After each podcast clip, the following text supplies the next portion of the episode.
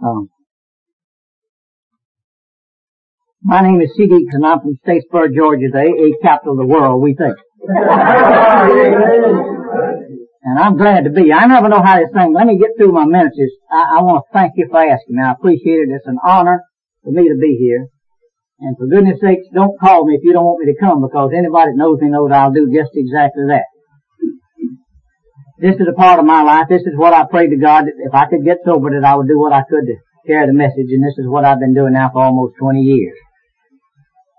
I never know how this talk's going to come out and some people hear it and say, well CD, you didn't tell so and so and you didn't tell this. I don't know really. Uh, uh, it's according to how I get you with me and how the thing gets going, what's going to come out of it.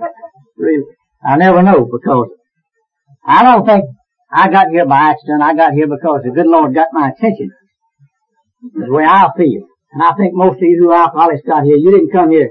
You just didn't happen to come in AA. I don't believe anybody gets here. Now early in my AA career, in my alcoholic career, I'd have got try to get my attention. I didn't pay much attention to them. I, I had to leave my wife at home and I miss her very much. I usually have her sitting right there because she can take my inventory when I get through talking. But early in my drinking career, I came in one afternoon from work and was getting undressed and fixing to take a shower in a chest of drawers I had a nickel plated Colt 45 revolver that was loaded. And as I was fixing to take off my clothes to take a shower, my wife reached up, opened the door and pulled out this nickel plated 45, cocked it, pointed at me and said, tell me all about it. And let me tell you folks, if you want to go crazy, you get to wonder what it was. I didn't know what it was. and the computer began to spin in my brain and I knew I was facing eternity. I don't know if y'all know how or not, but I knew I was fixing to go to hell wide open right quick. I could already see the ambulance and everything coming after me. And I began to do some things that I became very good at later. I began to cry and to beg and to pray. And I got down on my knees and rolled around in the floor and I told God, I said, don't shoot me with that pistol, you'll hurt me. You know. And you don't know anything about a 45, you know it'll kill you. Now there's two things a woman will kill you about. And the first one all of you men know and the second one is her children. And I learned, I learned early in my AA career I cut out number one and I didn't bother out his children. They become her children when you become an alcoholic. I don't know why. Those are my children, you know. Don't you say nothing to them. I didn't bother anybody. I'm one of the few that far as I know, I, I never laid a hand on my wife. The reason I didn't was by that, by, by reason that 45 deal. I never, I never touched on in my entire life. I thank God for this today. Now she walked up on old dad a little bit, but I never did lay a hand on her. I didn't start out in life to become an alcoholic. That wasn't my ambition. God, nobody has that ambition. I wanted to do big things. I wanted to be governor of the state of Georgia. And I still think I'd have been a better governor than a lot of them we've had down there. And I'm thinking about I'm thinking about running when I retire from the highway department where I'm now employed. And I, I, I do a lot of talking up and around the Atlanta area and I tell them, I said, if the alcoholics will vote for me, I'll be elected sure as the world. That's the way I Lord, Lord.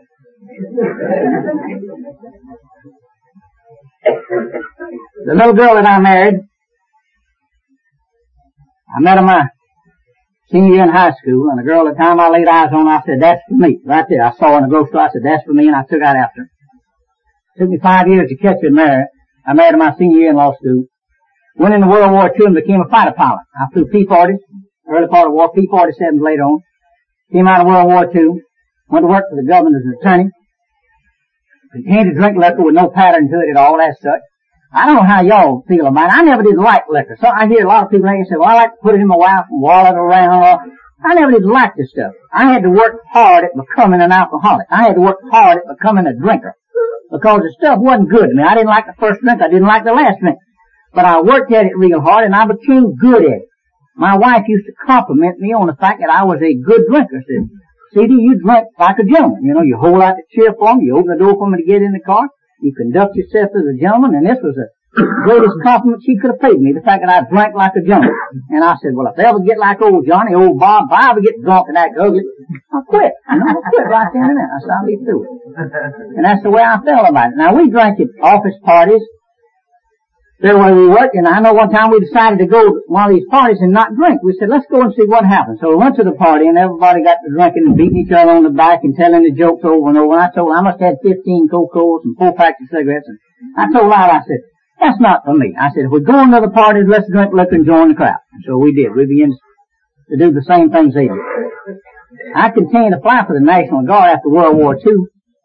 one of these weekend warrior deals. I don't know y'all know anything about the weekend warriors. Now, we're supposed to be training, and I wonder now today what we were training for, but we were supposed to be going out training to stay proficient in the case they call us back on active duty. And I, I would do this. I'd fly it one weekend a month and keep my flying time in, and we They'd send us to get together and we'd fly all over the countryside. We'd go to Dallas or Miami, Washington D.C., wherever what we call a good town was. And, and you guys know what I'm talking about, where a good town, we drink a lot of liquor, have a lot of fun. And this is what we began to do. And I'd get away from out and I'd get to Washington somewhere and I'd get weathered. I was bad about weathering in all the time and I didn't, I didn't know a lot about weather. She came to the country and I could call her back from wherever I was. I said, honey, the weather's terrible in Dallas. I can't get off the ground. She said, stay there, don't take off in bad weather, don't get off. it's going to be shining just like it was today, you know, bright just as bright as it could be, and I'd be living in the hotel or motel drunk as a cooter. I'd come dragging in Tuesday Wednesday and tell her what a hard time. She'd say, you look bad. I said, honey, been hanging around the field two days trying to get airborne, just standing out waiting for the weather to break so I could come over. I was in Washington one time, drunk, six of us up there drunk. Some of them went back, but I elected to stay, and I called out and told I was weathered in, me and this other guy. We'd flown six aircraft up and landed and Dick's wife happened to over the house when I called out and I told her the weather was bad. And she said, stay there, you know, don't take off. I said, okay. And Mary said, let's call Dobbins Air Force Base and find out what the weather is. Just see if it's, they're telling the truth. I didn't have that occurred. I anyway pick up the phone call Dobbins Air Force Base. Get the weather officer on the phone ask him what the weather is in Washington D.C. He said the weather is clear and the visibility is unlimited up there today. and I came back two days later. Ida confronted me with this information. Said, Mayor called in and said the weather was clear in Washington D.C. Sunday. I said, Ida, you can't find out what the weather is in Washington D.C. That's top secret, and you're going to get me in trouble if you go over there. That's it. all these high classified missions we were flying, I said, man, you're going to get me in a lot of trouble. All this is top secret, all this going around the countryside we were doing. And boy, it was secret. We were trying to keep it secret my wife, you know, what was going on. I was called back on active duty in 1950 in the Korean conflict. Put, put the uniform back on. We came up Fort Bragg, North Carolina, Pope Air Force Base there. I was attached to headquarters there. And there I ran into a lieutenant colonel who liked the same things that I did. Now, I was not a good officer. Don't get the wrong idea. I was not a good officer. I was a good pilot, but I wasn't a good officer. We like to do the same things, and we began to go around the countryside putting on firepower demonstrations for the Army, showing what we could do with our aircraft, dropping napalm and bombs, and showing the senators and representatives around the country what we could do. And we drank a lot of liquor and done a lot of things unbecoming to a married man. It's about the only thing I, way I can probably explain this. And, and, and we enjoyed our fellowship together. And we'd leave our wives back at Pope Air Force Base while we jammed around all over the countryside. And I got orders to go overseas as a jet fighter pilot. And the colonel didn't want me to go because he needed me. He said, you're a good officer. And that wasn't the reason he needed me at all. He liked to do what I like to do. And that was our connection. So he went to the Pentagon and tried to get me deferred from going to Korea. And he couldn't do it. And I got orders to go overseas as a jet fighter pilot, but I had orders to go to Langley Field for staging in 30 days. And so he gave us a farewell party to his home. There on the base. We went over to his house and there's plenty of liquor and everybody was drinking and hugging and kissing, taking pictures, telling wild stories and he came over to me about four o'clock in the morning when the party really got going. He said, CD, can you fly a B-25? I said, I'm the best B-25 pilot you've ever seen. He said, how about taking me down to Lawson Field Columbus, Georgia in the morning? I said, I'll be glad to. I'd overheard part of the conversation and when he walked off, she came on and she said, uh, you can't fly no B-25. You're a fighter pilot. Only thing you know how to do is fly fighter. I said, either he's drunk and I'm drunk and nobody's going anywhere. Don't worry about it. The party broke up about daylight and we went home lived about two blocks from where the colonel lived there on the base, and I was in there getting undressed, go to bed. And he drove up across the lawn and his Cadillac pulled up right next to the one and blowed the horn hollered, let's go! I slid the uniform on, staggered back out the door and got in his car. We drove down the Pope Air Force Base there at Fort Bragg and pulled up in front of operations in park. Got out of the car and started in operation and I looked right out in front of operation and there sat a B-25. I had seen a B-25. I knew what one looked like.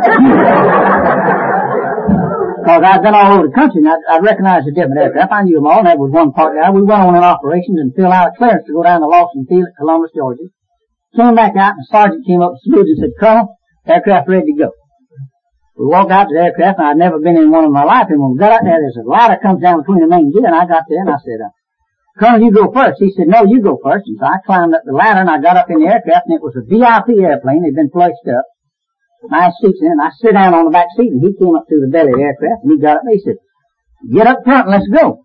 And I thought, well, this thing has gone far enough. He's drunk and I'm drunk. You know, it's time to call the deal off. And I said, uh, Douglas, I can't fly no B-25. He said, hell, you said you could. Let's go.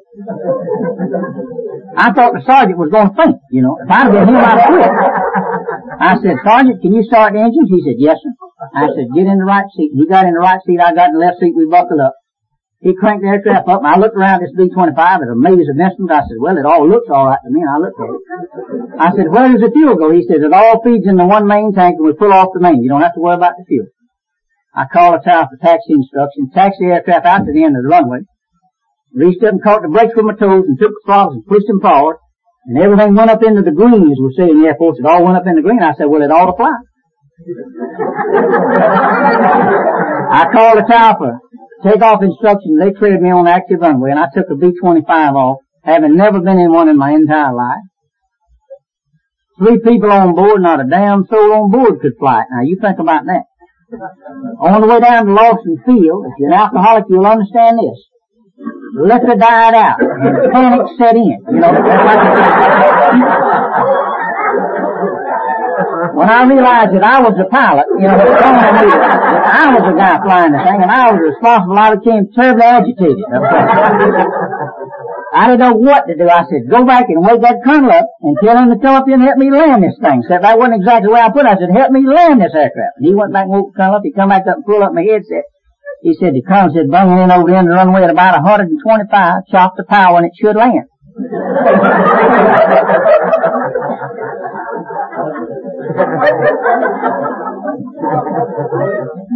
I did exactly that, made a beautiful landing on a B-25. We got out of B-25, went to the officer's club, had a few drinks, and I felt like I could fly it back, and I flew it back to Pope Air Force Base.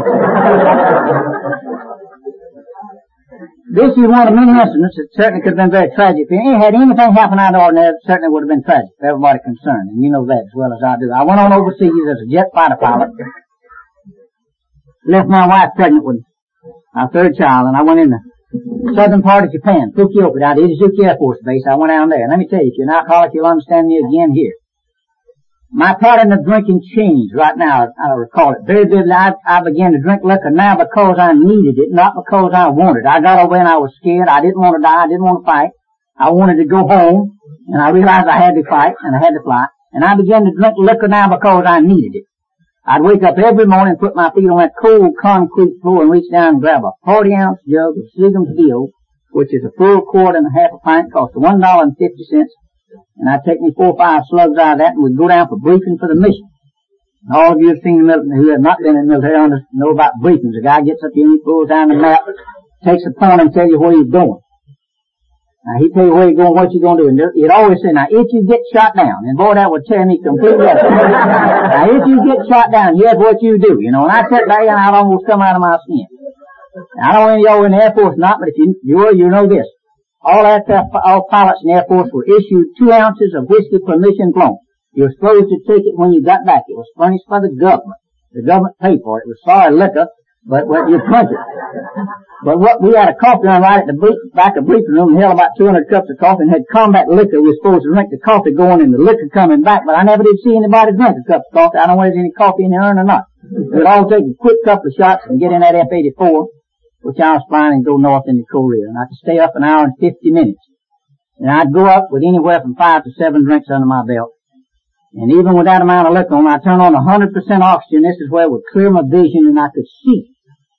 Now, jet aircraft is the easiest aircraft in the world to fly. I was talking to somebody today about it. If you get the fire burning in your tail, it'll go. It's just about that simple. and it's air conditioned. You don't have any torque. You don't have any noise.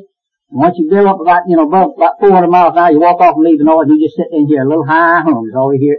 And you set up there just as drunk as a coot. I've been asleep in them many times. Go to sleep again and long, you know. But even under those conditions, above the 38 parallel, if they started shooting at me, I'd get upset. I come back and lied a lot about what I did over there, uh, like anybody else, about what all I shot at, what I shot at. But let me tell you the truth of the thing, really. I didn't shoot at anybody unless he got in my way of me getting home. That's only I'd get up and kick off them two 1,000 pound bombs and I'd head for home and I didn't fire a gun unless somebody got in my way. I'd come out there like a homesick angel going home. And even under those conditions I was scared of it.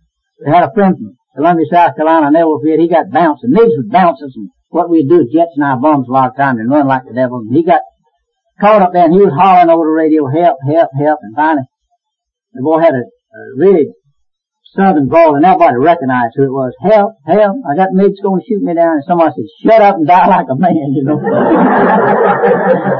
I got home and landed at Taegu then as we was flying out of Taegu I was sitting on when Pat came in and he had 180 something holes in his aircraft. He said, how come you didn't come back? I said, hell, I was out of there. I wasn't about to go back in there. There's one place I could pinpoint where I crossed the line. It was while I was over there. I hope we have some Catholic people here because I'm very fond of Catholic faith. I'm a Baptist, by the way. uh, I ran into Father Ford over there, Catholic minister. We became very good friends. He was a big red faced Irishman, about six foot four, and left to drink liquor. And, he, and uh, every time anybody gets killed, he'd go down and have mass for him. And, and I like the Padre. I call him Padre, and we drank a lot of liquor together and did a lot of talking.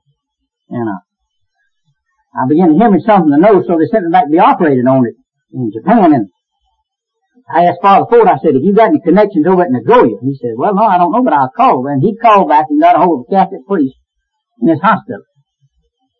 He said, I'm sending Lieutenant Collins back over. He's coming over to be operated on. He said, uh, he's a Baptist. He's hopeless. Don't try to convert him, but bring him some liquor while he's in the hospital. And the day I checked in the hospital, this major came in with a cross of and he brought me a fifth of liquor every day I was in the hospital, and I will be eternally grateful to the Catholic faith for that. Let me tell you one thing. Being a Baptist, you'd have never got a drop out of Baptist. you'd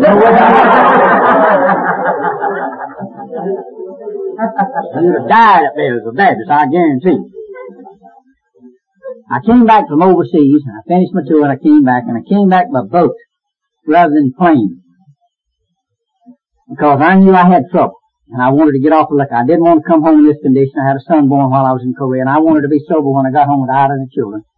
So I requested transportation back by boat, but I didn't know what would happen to me. So I, I threw away half my clothes and I packed 12 40 ounce jugs and towels and put them in my B4 bag and got on board the Navy ship with this. And I was drunk all the way back from Yokohama to San Francisco.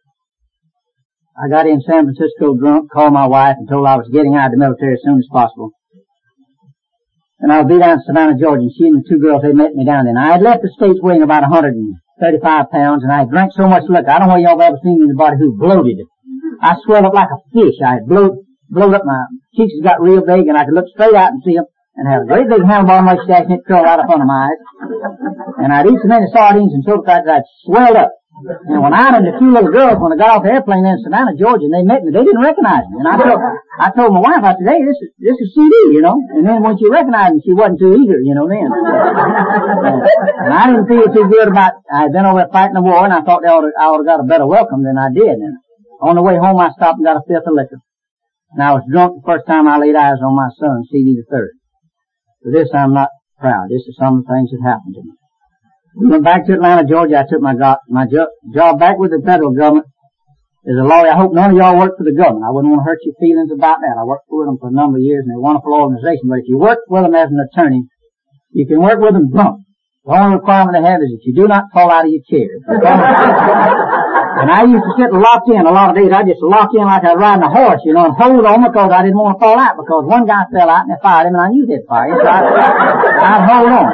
I wouldn't even go to the bathroom. I was, you know, afraid I'd fall, so I just sit there locked in that chair. and I'd get me a big case, a great big thick one, and you can't tell about production in, in the legal field. And I'd sit there and I'd just turn a few pages every day. I wasn't doing anything. I just flip a few pages like I'd work, and nobody knew the difference.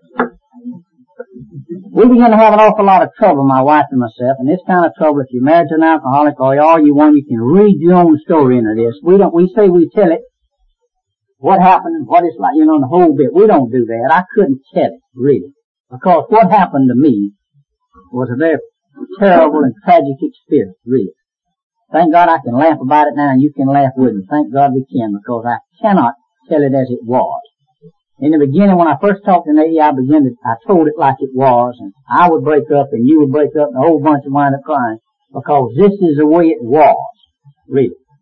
So I tell it now in a lighter vein. I enjoy being sober. I enjoy it. So I, I switch to telling it and laughing about it. Because thank God I can laugh about it. Me and Ida can. She thoroughly enjoys going and listening. She's a member of Alcoholics Anonymous, by the way. She told me to be sure and tell you that. Things begin to happen to us that we said never would happen to us. We began to do things we said we never would do. We would never cuss or fuss in front of children. We'd never do these things, and yet we began to do it. She began to raise holy hell. Out of desperation trying to do something for me, she quit drinking liquor and tried to do something with me. And you know, once your wife quits drinking, boy, you done in trouble right then and there, cause you can't say much. As long as I could get a couple of pops in her, she couldn't say anything to me. But once she cut it off, then the, the pressure was on for old dad to straighten up, and I could not do it. I'd leave work every day. I'd leave going with a drink of liquor in my hand and go to work under these conditions every day. I'd tried to live with me. She tried to talk to me. She was unable to do it. I began to stay away from home a lot, not come home at all. And she left me and divorced me for habitual drunkenness. It's a matter of public record in the Bulloch County Courthouse. If any of y'all ever in Statesboro, Georgia, and you happen to be in the courthouse, for goodness sakes, look in the record room because it's a matter of public record. I'm not ashamed or embarrassed about it. I see it a lot myself there. I'm in there a lot, and I whip over and look at it. Look, I'm registered right there. Tell you. so, this girl left me and divorced me. And let me tell you one thing. If you're an alcoholic, like I was, you need a wife. You don't function well without a wife. Who tells you to bathe? Who tells you to get your clothes clean? I began to have all kind of problems once I'd have left. I realized very quickly that this was not what I wanted, you know. I said, Lord, what in the world am I going to do now? You know, I began to get threadbare. I was, I was beginning to look like the devil everywhere, and I began to smell, you know, and all kind of things began to happen to me. Our office consolidated one in Philadelphia, and I elected to go to Birmingham, Alabama. And Birmingham, Alabama is a drunkard's paradise. I don't know when y'all have been there or not. But if they ever start back drinking, I'm going back to Birmingham because you can't beat Birmingham. You can buy it in restaurants and drugstores. You can just whip in and get these miniatures. Take one and be right out and gone. You can't do that in Georgia, but you can in Alabama. I got over in Birmingham with Social Security, and naturally I was broke, but I, I got over and I knew I was going to need credit. And I needed friends. so, 50 steps right out across the Social Security office is a social grill. It's still there today. John Moon myself over there two years ago, and the place is still there, still run by the same guy, Louis the Greek. Run. I got there and I went over to see Louis and I said, Louis, listen, my name is C.D. Collins and I have this job and I have this title and I make this amount of money and my wife is suing me for divorce and all of my funds are tied up. You know. Wasn't any funds, but I told her, and I said, I'm gonna need a little credit, cause Louis so liquor. I tipped all the waitresses a dollar every time they waited on me the first few times because I needed them too. And you know if you work for the government, you get the coffee break at 10 o'clock in the morning, you get one at 3 o'clock in the afternoon. All the lawyers would adjourn out of Social Security and walk away and get around this big table and drink coffee. Now, the deal I had with the waitress, she'd put me a double shot in a coffee cup with a saucer with milk on the side serve it to him and I'd sit there and blow that stuff, I'd say, and sip that liquor. sip that liquor. And nobody knew I was drinking, at least I didn't think they did. And that's the way I'd get my double shot at 10 o'clock, I'd get another double shot at noon when I ate there, I'd get another double shot at 3 o'clock, and I could get through the day. And at 5 o'clock I'd be back in and then get a half a pint, which is most restaurants could sell. Cost $2.20 for a half pint of Signalsville. And I'd sit there and get dead dog drunk. Every day I do the same thing. Now I would not call my wife or children at all until I got dead dog drunk. And then I would get on the phone in Birmingham, Alabama and call my wife in Statesboro, Georgia and charge it to my sister's phone in Atlanta. You try that. you can't do it sober. I tried it, but I did it drunk. I charged 700 and something dollars phone calls to my sister in Atlanta, Georgia. I'd call out, she'd answer the phone. She'd tell me what kind of individual I was, and you can read your own words into this, using a lot of adjectives. And she'd hang up, and I'd say, operator, it's an emergency, dial her back. She'd dial her back, and I'd keep on with this deal that I got her to put those children on the phone in Statesboro, Georgia, and the kids would be on the phone in Statesboro, Georgia crying, and I'm in Birmingham, Alabama drunk and crying. Now this is the way it was. I believe in my own personal case, this is my own personal belief, that the good Lord gets your attention one way or another. And he began to try to get my attention. He began to tap me lightly on the head. and I didn't pay any attention. And it got harder and harder and harder. This is my own personal feeling about it today. I began to get all kind of trouble from my job and everybody. I was late with the child support payment. I got a letter from Ida's attorney quoting some law to me. And this, this this hurt my feelings, and he quoted law to me, and I wrote him back, said, you can't get blood from a turnip. As of this date, I've quit my job. I'm no longer employed, and I do not intend to work again as long as I live. And I thought he would accept the word of a gentleman. About two weeks later, two men walked in the office in Birmingham, Alabama, and said they'd like to see Mr. Collins. They came back, and the secretary introduced them, and they told me their names. And they didn't know, they didn't say who they were with. I think most alcoholics are guilty of this. We assume a lot. I assume they were Social Security downtown. They said, would you mind riding downtown with us? I said, not at all. I'll be glad to. I told them, secretary, I said, I'll be back in a few minutes. They want to discuss the case on Social Security. Evidently something they can't solve and I'll go down there with them. I'll be back in a few minutes. We went out and got in a plain black Ford and drove down the middle of Birmingham, Alabama and pulled up in front of this huge gray building got out of the car and started in the door. When we started in the door, one of them dropped behind me. When he dropped behind me, it dawned on me what was happening to me. And I screamed like a stuck pig. I hollered, ah! He just grabbed me right in his arms and ushered me into the Birmingham jail. Now, I know none of y'all have ever been locked up, but I have, and I thank God for it. I thank God for it because it's the most impressive thing to me. It's hard to tell yourself you're a big shot looking through splotched sunshine. I don't know why you've ever done it or not. The first question they ask you in a bullpen, I don't know by the time you walked in that bullpen about 150 other guys, the first question is, what are you in for? I said, child support. And some jerk said, well, Judge Smith will give you five years of hard labor for that. I like the opinion right there. Right there. a professional bondsman came down and got me out. I walked off my job. I never went back to the office. I walked off my job. I had 14 years service with. Called my father in Atlanta, Georgia, and he came and got me. And took me home to my mother. Let me tell you one thing. My mother had always blamed my wife. She said the reason I drank liquor was because of Ireland. Said anybody have to drink liquor to live without it. So I didn't have and I went home to mother and this is the first time mother ever had her number one son back. And I was there only a short period of time for mother to find out what she had. And, all of y'all had people go in the conference in the next room about what you're going to do in this room, you know. And they were one morning I heard my mother tell my daddy. Said, Clifford, said, I want you to load him up in that car and kill him to Statesboro, Georgia, and whatever it takes, I want you to get Ida Lewis to take him back because she's the only one mean enough to live with him. so my daddy loaded me up in a car and brought me down to Statesboro, Georgia to see this woman that had divorced me. And let me tell you, this is a story in itself, and I won't go into a lot of detail on this, but this is some kind of mess that you've ever seen. We began to go into conference. And let me tell you what it all boils. Every now and then it gets so heated, she'd grab the phone and she said, I'm gonna have you locked up right here in Statesboro. I said, lock me up. Because if you're gonna put me on the chain gang, I wanna go on the chain gang here, where when I come by on that truck every day and wave at my children, you know, like that. I was going as far as I was going to go. When I got back and saw her, I meant I was going to stay there. And it boiled down to this. Now, if I was here, I wouldn't tell. There's one part I will not tell another year because it's too embarrassing. It boiled down to a money transaction. My daddy paid her to remarry me.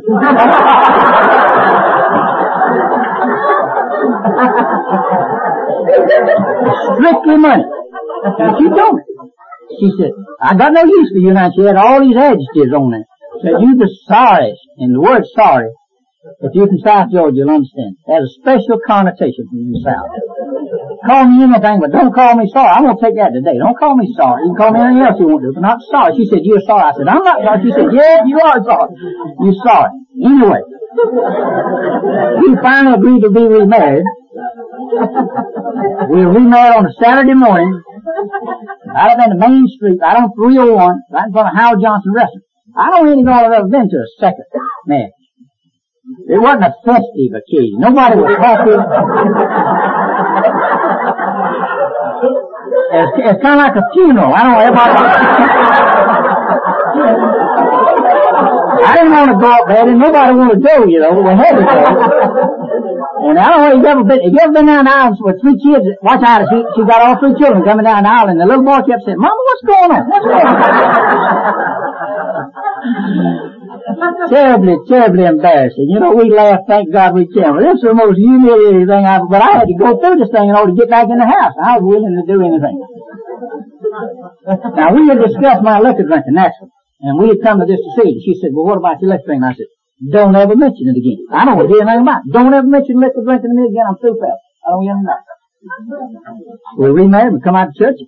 Got a sister to take care of children. We were going to Savannah to get reacquainted on account of a short deal down there and got in the car and we're going down the road. I said, listen, Anna, uh, since we were remarried, you know, and this is our first day back together, and we were kind of on a honeymoon, and of course she wasn't on that honeymoon kick at all, but I said, wouldn't it be alright if I had a drink of liquor today? And of course she didn't know what she had. She said, uh, yeah, if you don't get drunk, be alright. And I stopped and got a fifth of liquor, and I was dead dog drunk in two hours after I got to Savannah, Georgia, and the honeymoon was a complete bust. Nothing. You know? we came back the next day ashamed and embarrassed about the whole deal.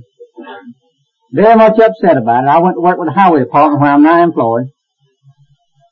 For a short period of time I did not drink. I'll get down to some nitty gritty stuff. Now for a short period of time I did not drink. I took a drink of liquor one night at a fish shop where we closed out a job. I took one drink of liquor. I came home and told Ida. I had a drink tonight. She said, it's alright. You're not drunk. But let me tell you what happens now. This is one year prior to coming to Alcoholics Anonymous. The next morning, rather than go to work, I get up and go down to the county line. Our county is dry, 12 miles away, and I get dead dog drunk right in the middle of the day for no reason whatsoever. Every time I take a drink from here on out, I wind up dead dog drunk. I cannot control it at all. I begin to do anything in order to continue to drink. I begin to write bad checks. I begin to steal. Whatever was necessary, I begin to let the contract get away with shoddy work, anything in order to stay drunk. I begin to do these things. Things went from bad to worse. I would realize that I was going to get down, and I would gather up all the liquor that I could and try to have enough to where I would have something at home. I'd have found out, not, not out of any kindness towards me, but she found out if she cut the food off, she could bring a drunk to a close. And the way she would do this, and think with me please, we're the most sensitive people in the world. I say that in all honesty. I am today. I can't take rejection. I can't take criticism. I'm sensitive. I want everybody to love me. And the way I would do, it, I'd come in from work drunk. I'd be at home drunk and she'd say, she'd get stuff on the table and she'd say, come on you old drunken bum, you didn't buy any of it, but I'll let you eat some of it. Who's gonna eat under those conditions? I, I said, that's the way you feel, I won't eat none. Now she was telling the truth. She had bought it. I hadn't bought anything but liquor. So I wouldn't eat, but three days of straight liquor. And then you wake up one morning and nothing moves but your eyes. I don't know where you've been through this night. uh-oh, uh-oh, the drunk's over. Now I never had the benefit of an aspirin tablet, a cold cloth lying with a jug of water in a pan, and throw up in is the way I came off of my drunk. And that's a terrible experience, I'll tell you that. If you haven't been through it, you've missed something. For God's sakes, don't do it. It's awful. We had a lady who was looking after the children while I worked and made the living, and I was staying drunk. I had gotten to the point that I could no longer get bonded liquor. I could, they would no longer take checks home and they wouldn't charge anything to me. I had checks floating everywhere. And I established credit with a bootlegger down on the Ogeechee River, which is about 15 miles north of Statesboro. And he made what we refer to as syrup. I don't imagine y'all know anything about this up here in this part of the country. Rather than using sugar in corn brook, we refer to it, rather than using sugar as we know it like we sweeten our coffee, they use cane syrup. If you buy a lot of sugar in our neck of the woods, then the revenue people know who's making liquor, and they just go check where it says, who's buying sugar? You know, they say C.D. Collins, well, he's making liquor because he's buying a lot of sugar. So they use cane syrup, put in the brook ferment stuff, and they make this liquor, it's referred to as syrup liquor. And it do the same thing as IWR, old granddaddy, anything else. The only thing about it is you have trouble with it about getting it down and sticking. You have to go through a process. You take a drink and you catch your breath. and, and if you ever get it to set, you know, you know, 30 seconds and get your breath, you can never get one breath and you're on your way. You can tell me it's like, like anything else. But you, you, you lose the first three or four drinks. There ain't no way in the world around. and when you perspire, your clothes stick to you. You know, and you And the smell, I see somebody in the back, I believe, had some of this stuff. and if you live in South Georgia now, here's the way you spot a guy. And I saw a guy two years ago, coming down the road, saw a guy on the side of the road, and knew what had happened to him. He's standing there doing this. and what he's doing the, the bumblebees and the gnats, they just go right in the mouth. You know, this, this stuff has such an odor, you know, and, and you got to spit out in yellow jacket fast because you're knocking all the time.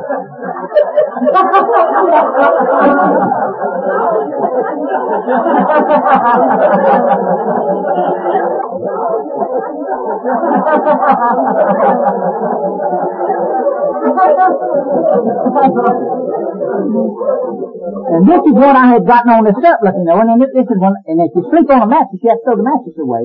So I had to move me out of the house onto the back porch at this stage of the game. Put me in a little closet out there.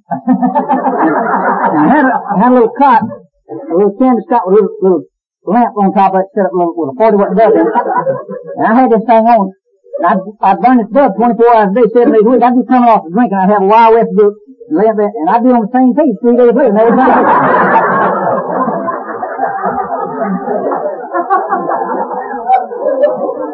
And, and the lady who was looking after the children while out of work, she'd come back and there was one little window to it and she'd peek in the window. I don't know why they wouldn't open the door and look about it, but they looked in the window.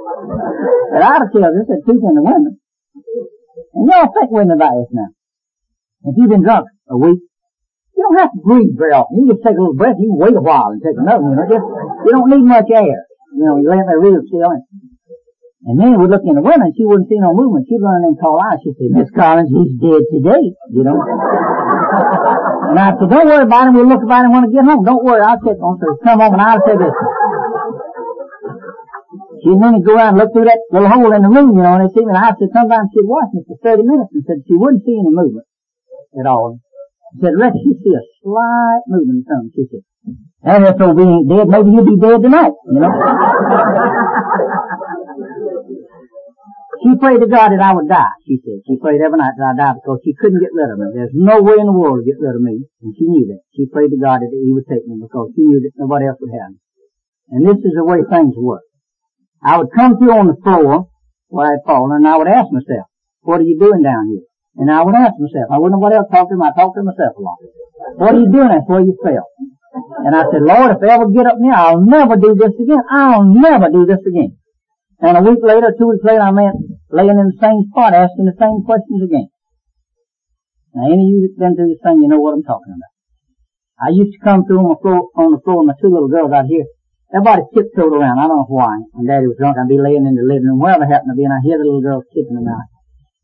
I'd be on the floor and I'd open the bottom eye. I don't know why I'd always open the bottom eye. I wouldn't open both eyes, open the bottom eye. When the little girls would come by and they'd go out the front door, I could see from their shoes up to the bottom of the dresses, and I'd look at the worn out shoes and those tattered dresses, and I'd have to get up off the floor and go back down to the county line 12 miles away and get drunk all over again because I could not live with what was happening to me.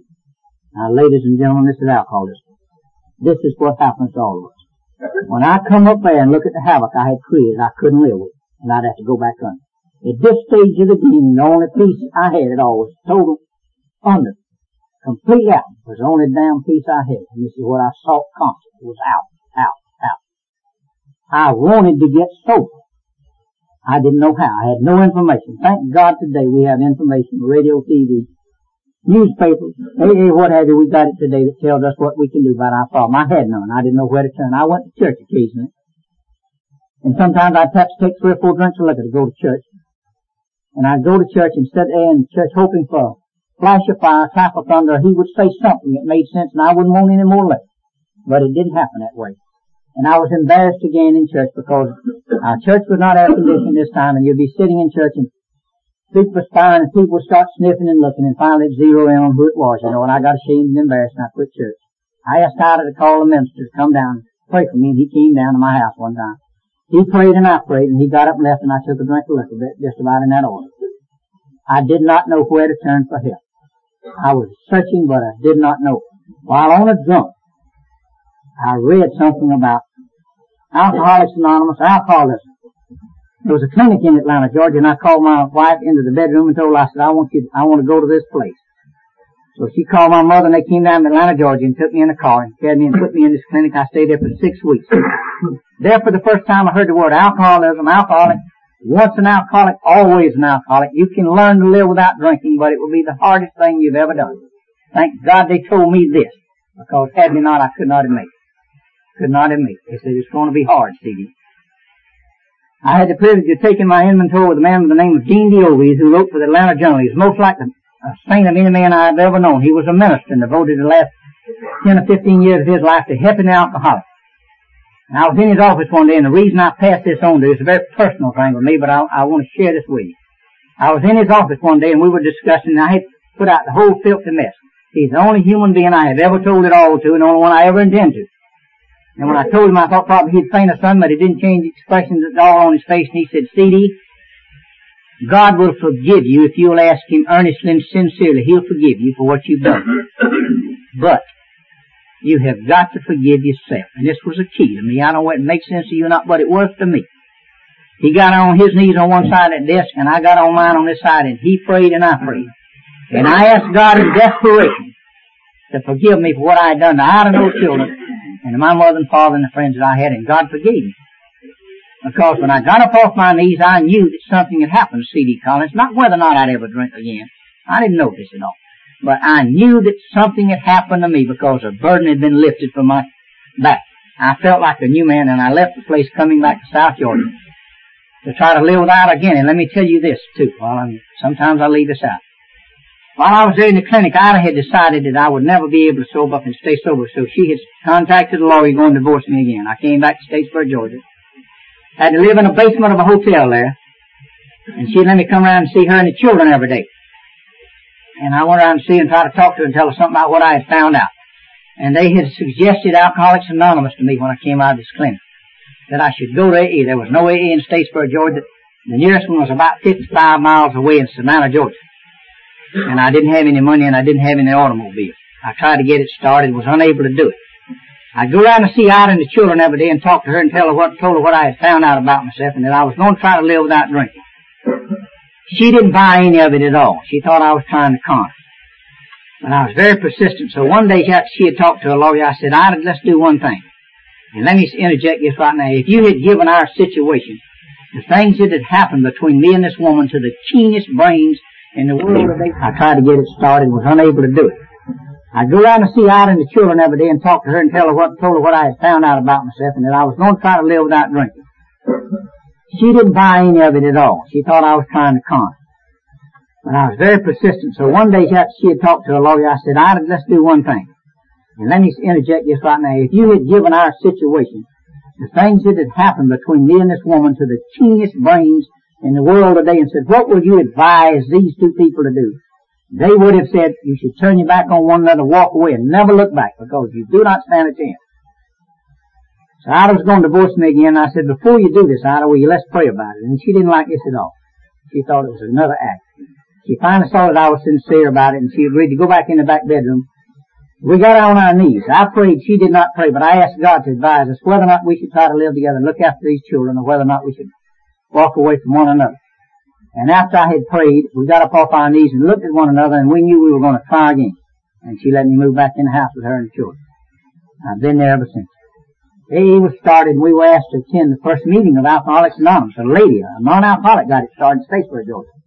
We were asked to attend the first meeting of AA in Statesboro, Georgia and we attended. We were not ashamed or embarrassed to go. Thank God somebody asked us to go somewhere. We attended and we have been there ever since. This is almost 20 years ago now. Let me tell you a little bit about what AA does, and I'll get off this melodramatic part, melodramatic part. What AA has done for me and this woman. I was in AA about five years, and I had a little trouble, and she said, I, we call her Dr. Buster. I don't call him doctor because he's a personal friend. She said, I got to go see Buster. I'm having some problems. So she went to see Buster, and she come back, and Buster informed me, said, all women your age go through this thing. Don't worry about it. You're at that age now. So we waited a while, and I went back to see Buster. And when she went back to see Buster, Buster informed her that she was pregnant. And let me tell you folks, this will test whether or not you got the program.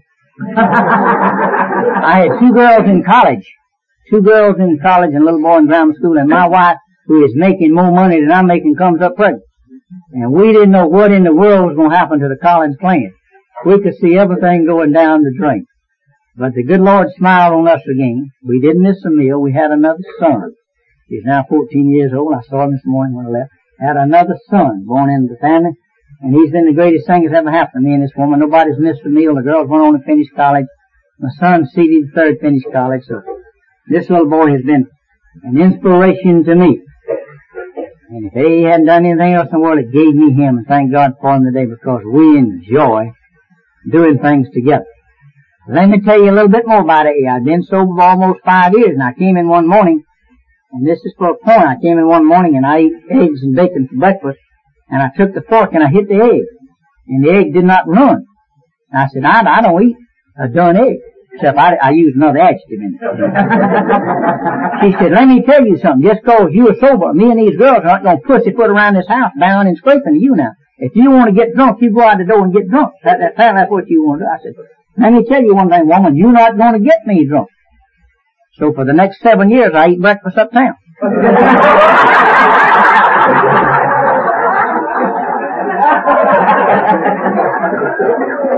now this has a point.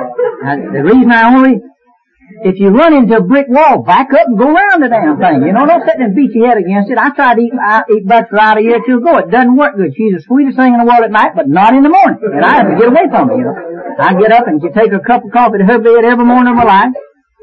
If I'm in town, I take her a cup of coffee to her bed and I go get in my car and leave. Right then. I'm through. Nothing is said, nothing is done, that's just the way it's done. Boom, gone, you know. Since coming in Alcoholics Anonymous, everything in the world has happened to me and this woman. It can happen to anybody else, I guess, in, in this world. And let me, and I pass this on to you myself. It's most important. We've had all the trouble that anybody else has in the world. I wouldn't swap trouble with anybody, but we've had a world of it. We've had money trouble, job trouble, child trouble. This son of mine, CD the third, was born while I was in Korea. He discovered looking women at the same time and went completely nuts. You know, caused me an awful lot of trouble.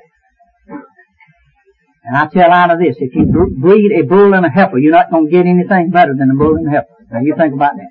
So I've looked at my own children and I thought they ought to do thus and so, but they're like out of themselves. So I have to look at my son, and every time I look at him, I see me. And this will tell you completely out of the frame. This boy finished college last year and attempted suicide. He'd been out of school 30 days. Through a love affair, he attempted suicide. And out of myself, he shot himself with a 32 pistol, stuck it right in his heart and pulled the trigger, went clean through and bounced out, and he locked himself in his apartment. He come to and got up and called the ambulance on the phone, they come got him. They called me. I was in Savannah, Georgia, my office and told me they're bringing my son down there. Said if he makes it to Savannah, he might live. And I saw him roll him in there.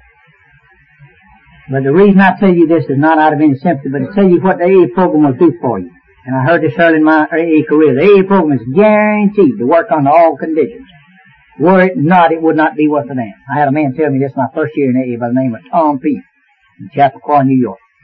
Out of all the problems we've had, I've never entertained the idea of returning to the bottle one time. My only solution, and I pass this on to you for whatever it's worth, when things like this happen to me and I feel like I cannot go on, I do the, I walk into my bedroom or wherever I happen to be and I fall on my knees and I ask God to help me. And it has never failed, ladies and gentlemen, yet. It has never failed and it never will. Because every time I have ever prayed in desperation, I got an answer. Not that the problem was going to be solved, but I got a relief knowing that it was going to work out. And this is what's happened to me in Alcoholics Anonymous. This woman that I wish was here tonight where you could see her, she's a beautiful creature. And I love the ground the woman walks on.